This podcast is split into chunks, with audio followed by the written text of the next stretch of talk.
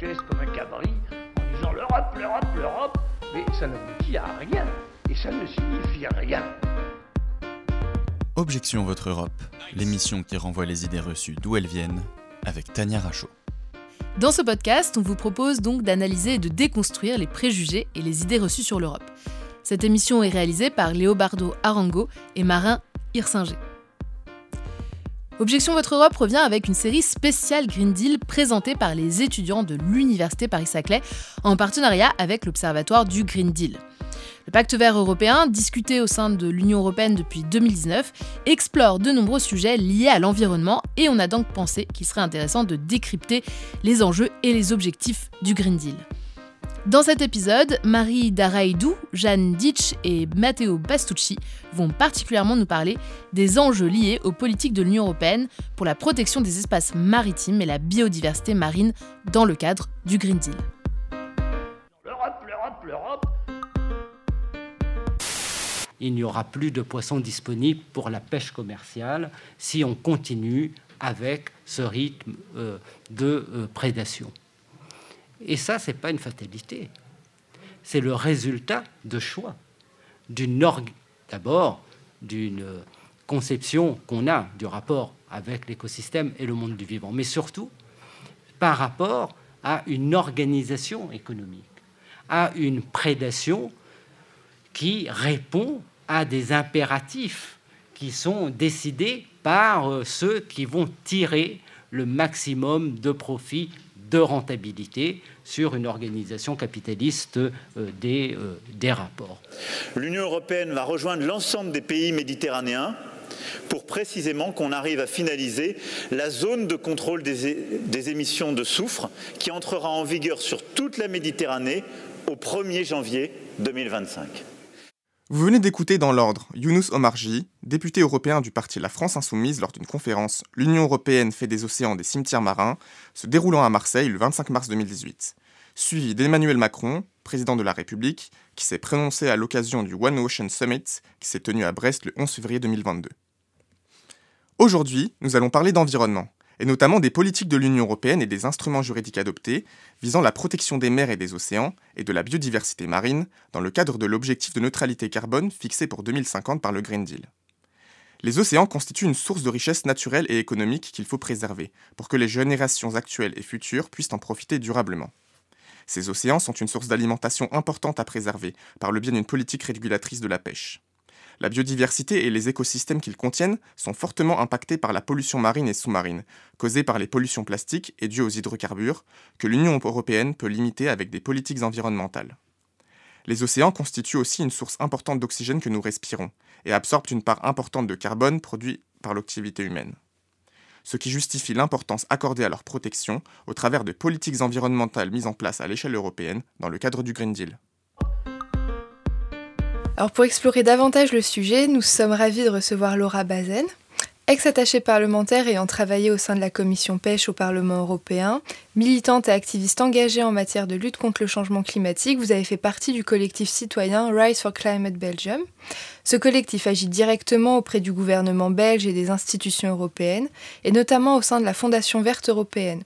Vous y avez entre autres développé un projet visant à donner les clés pour combattre les théories conspirationnistes sur la plateforme TikTok et dans le cadre du militantisme vert. Actuellement bénévole actif de l'antenne Gironde de Surfrider Foundation Europe, vous pilotez un projet de bar des sciences à Bordeaux, faites de la sensibilisation dans le milieu scolaire sur les thématiques écologiques et environnementales, et vous formez à la législation européenne pour protéger les océans au sein de cette association. Bonjour Laura Bazin.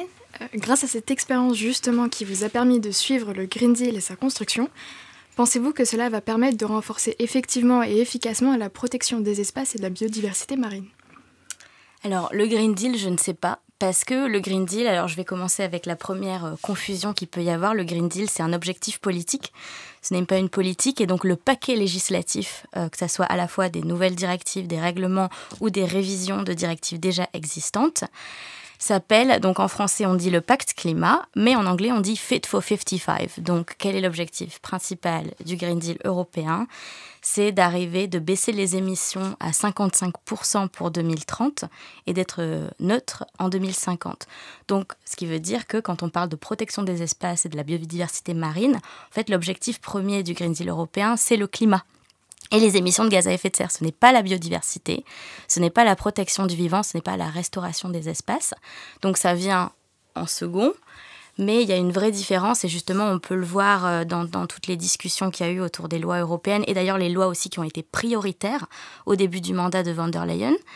Euh, à partir de 2019, ça a été que des lois. Donc, il y a eu la, la, révision de la directive sur la manière dont on taxe l'énergie. Donc, euh, c'est avec les énergies euh, fossiles, étant les, les, investissements bruns, les investissements verts, étant les énergies renouvelables et bleues de transition.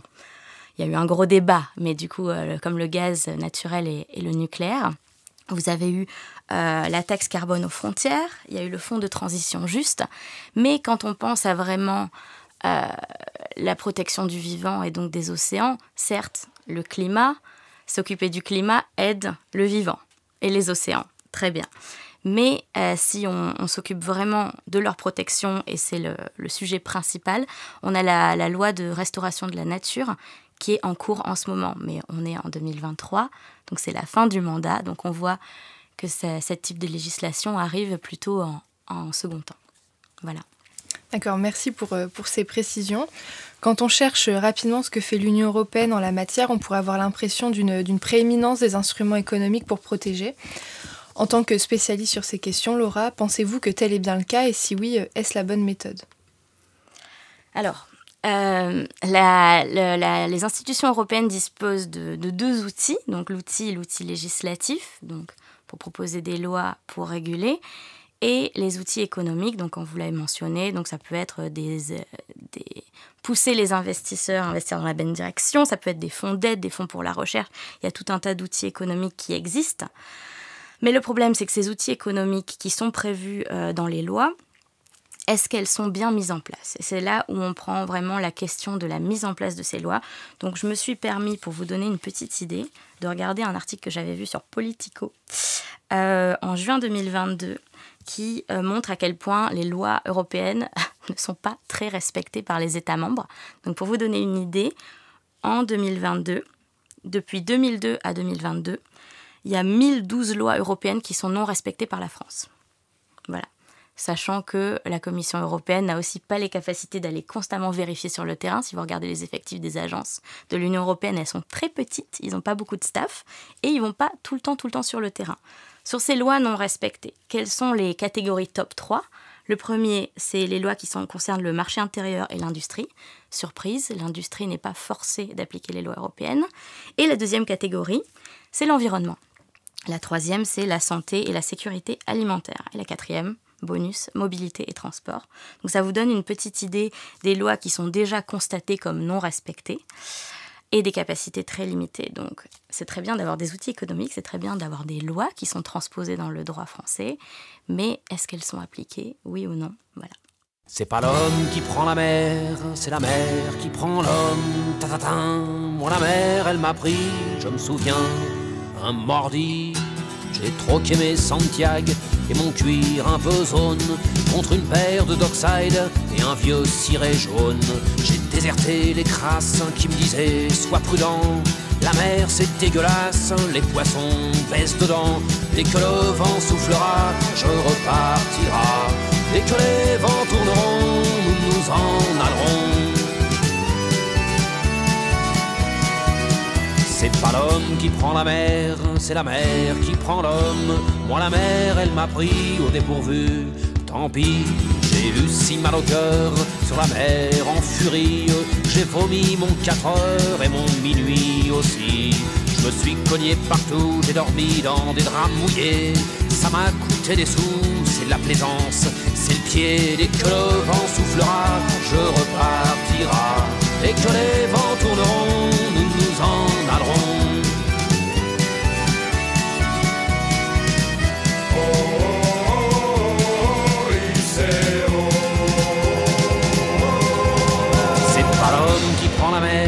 en la mer qui prend l'homme, mais elle prend pas la femme qui préfère la campagne.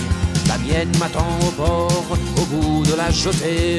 L'horizon est bien mort dans ses yeux délavés. Assise sur une bite d'amarrage, elle pleure son homme qui la quitte. La mer, c'est son malheur. Dès que le vent soufflera, je repartira.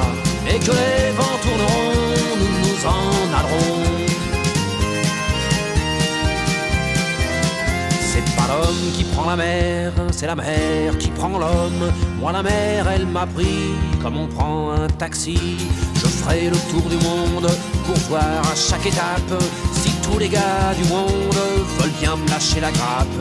J'irai aux quatre vents, foutre un peu le boxon. Jamais les océans n'oublieront mon prénom. Dès que le vent soufflera, je repartira.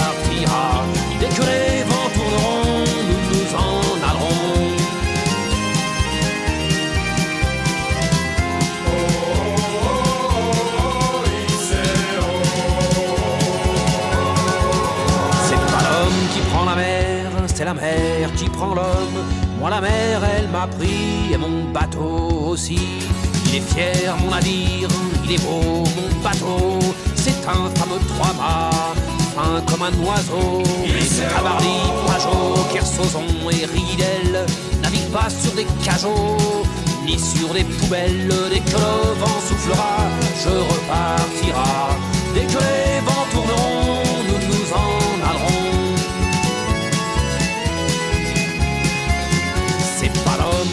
mer, c'est la mer qui prend l'homme. Moi la mer, elle m'a pris, je me souviens, un vendredi.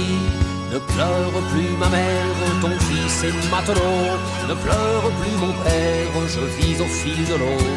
Regardez votre enfant, il est parti marin. Je sais, c'est pas marrant, mais c'était mon destin. Dès que le vent soufflera, je repartira. Dès que les vents que le vent soufflera, je repartira. Dès que les vents tourneront, nous nous en allerons de requins. Dès que le vent soufflera, je repartira. Dès que les vents tourneront, nous nous en allerons. Dès que le vent soufflera, nous repartira. Dès que les vents tourneront, je me n'en allerons de lapin. Vous venez d'écouter Dès que le vent soufflera de Renault. Nous sommes toujours avec Laura Bazen et nous discutons des politiques de l'Union européenne visant à la protection des océans et de la biodiversité marine dans le cadre du Green Deal. Laura, en tant que membre de l'association Surfrider, euh, plus précisément dans son antenne de Gironde, vous êtes en contact direct avec le terrain et la réalité. Avez-vous donc l'impression que les mesures européennes de protection et le Green Deal sont euh, assez comprises, connues, voire acceptées par la société civile? La réponse courte, c'est non. Je vais revenir au point que j'ai fait au tout début. Donc le Green Deal, la plupart des gens, pour eux, le Green Deal, c'est une politique. Donc l'idée que c'est un objectif politique qui a commencé avec von der Leyen et potentiellement finira avec von der Leyen qui finit son mandat en mai 2024. On ne sait pas si euh, le Parti populaire européen, donc de centre droit, si on veut être sympa, euh, va être réélu ou pas. On ne sait pas s'ils sont euh, réélus à la majorité aux élections européennes, s'ils garderont von der Leyen et si elle gardera le Green Deal. Donc ça, c'est une première question. J'ai regardé sur Wikipédia, au cas où les gens pourraient s'intéresser, quelle est la définition du pacte vert pour l'Europe? Alors, je cite, Ensemble d'initiatives politiques proposées par l'Union européenne pour rendre l'Europe climatiquement neutre en 2050. Donc ensemble d'initiatives politiques, c'est un petit peu vague, on ne sait pas exactement de quoi on parle. Donc il y a déjà ça. Et puis il y a un manque de, communication, notamment la presse. Quand vous voyez, il y a certains journalistes qui se pointent pour les sommets européens, mais ils sont pas très très nombreux. Même quand il y a des sommets européens, il n'y a pas une grande grande couverture de ce qui s'est dit. Quand il y a des conseils des ministres, pas trop. Donc en fait, il y, a très peu de compréhension et moi je le vois sur le terrain en parlant avec mes camarades. Je vous avais mentionné euh, en amont de, l'interview que je fais des petites formations pour les bénévoles de Surfrider pour comprendre euh, à quoi l'Europe sert, qu'est-ce qu'elle fait et euh, à quoi ça peut servir pour protéger l'océan. Et vraiment, les connaissances, c'est pas, pas du tout de leur faute. Moi, je me rappelle qu'à part la construction européenne en cours, quand vous faites juste le cursus scolaire normal et vous n'allez pas forcément faire des études de droit ou un IEP, Vous n'apprenez pas toutes ces choses-là. Donc c'est vraiment, il y a un manque de compréhension, et y compris de la, de la classe politique. Et ça, c'est très très surprenant, parce que, bon, ben, il y a beaucoup de politiciens qui quand même ont des formations, euh, soit de juristes, soit d'études politiques, mais qui normalement devraient connaître un petit peu. Et par exemple, je vais faire référence à ce qui s'est passé, puisque je viens de la région bordelaise, l'opération Mer Morte, donc avec énormément de pêcheurs qui ont bloqué euh, certains ports. Euh, ça a été le problème en Gascogne et puis aussi en, Bretagne. Parce qu'en fait, ça a suivi une déclaration très inflammatoire du secrétaire d'État à la mer Hervé Berville, qui a dit que la Commission européenne allait euh, bloquer, allait empêcher le chalutage dans les aires protégées. Alors, il y en a qui, comme moi, penseraient que dans une aire protégée, on ne devrait pas faire du chalutage de fond. Mais bon, ça c'est mon point de vue. Il a dit que la Commission allait l'interdire. Et là, le commissaire européen a dû dire non, c'est un plan d'action. Un plan d'action n'est pas une loi. Mais le secrétaire d'État à la mer est allé mettre le feu aux poudres en, disant ça. Et c'est très inquiétant de voir quelqu'un de l'envergure du gouvernement de, dire des choses comme ça et en plus de les répéter. C'est pas genre euh, sa langue a fourché, il l'a dit une fois. Donc c'est vraiment très inquiétant. Et on voit que chez les gens, que ce soit les politiques ou les, citoyens lambda, l'échelle locale est beaucoup mieux comprise. Donc si en plus vous avez les politiques qui font des erreurs pareilles, on va pas s'en sortir. Voilà. Et euh, la dernière chose que j'ajouterai, avant d'être trop longue, c'est euh, notamment l'incompréhension beaucoup, même chez les journalistes, quand on couvre ce qui se passe au niveau européen, c'est le manque de compréhension du rôle clé du Conseil de l'Union européenne. Conseil de l'Union européenne, c'est les conseils des ministres qui se réunissent par thématique. À la fin de la journée, on a le Parlement qui a un rôle, on a la Commission qui a un rôle. Si le Conseil bloque, si les États membres à Bruxelles bloquent, il ne se passe rien. Donc ça veut dire que c'est très joli, comme dans les années avant le Brexit, de dire Bruxelles a fait ça, Bruxelles a fait ça. Si vous n'aviez pas dit oui, Bruxelles n'aurait rien fait sont des fonctionnaires. Ils ne sont pas élus. Donc ils n'ont pas le pouvoir de décision. Ils proposent. Voilà. Merci de, nous montrer euh, ce décalage. Enfin, pour finir, euh, une dernière question. L'année 2023 semble être une année importante pour la protection des océans au regard donc de l'agenda de, l'Union européenne sur la question. Après plusieurs années, le Green Deal prend-il enfin la place qu'il entend avoir, euh, selon vous? Est-ce que le Green Deal prend la place qu'il entend avoir? C'est un peu compliqué comme question parce qu'il y, a énormément de choses qui ont été faites. Maintenant, il faut qu'elles soient traduites dans le, dans le, droit des, États membres. Donc, sur le climat, je pense qu'il y a eu des avancées et puis ça a été vraiment la thématique qui a été mise euh, à l'honneur dans les, dans les politiques européennes. Après, si on, pense à nouveau euh, à l'océan, c'est pas sûr parce qu'on a cette loi de, restauration de la nature qui a beaucoup de potentiel. Euh, qui peut avoir un impact à la fois donc sur les, sur les habitats marins, sur le fait de, de laisser les rivières s'écouler librement. Euh, donc évidemment les, les, rivières alimentent la mer. ça va avoir un impact aussi sur les zones concernées puisque Natura 2000 c'est très très peu de zones. Et là, ben, on essaie de coller à, à l'objectif 30% pour 2030.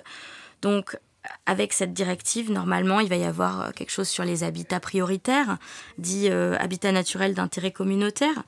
Donc il va y avoir la révision de la directive sur la qualité de l'eau, il y a beaucoup de choses sur les déchets d'emballage, sur les microplastiques. Donc ça, tout ça c'est du positif, mais c'est, ça n'arrive que maintenant. Pareil, la révision du règlement REACH qui concerne les, les types de produits chimiques qui sont autorisés dans l'Union européenne, sa révision est prévue pour fin 2023.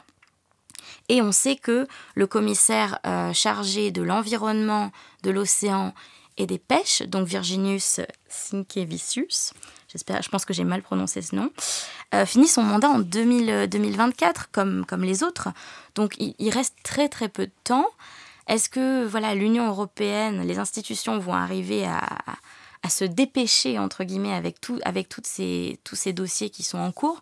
Je ne sais pas. En ayant un petit peu d'expérience là-dessus, il me semble que d'espérer qu'on va faire les choses en, un an, en six mois, quand on pense au processus que prend le processus législatif européen, ça m'a l'air un peu ambitieux.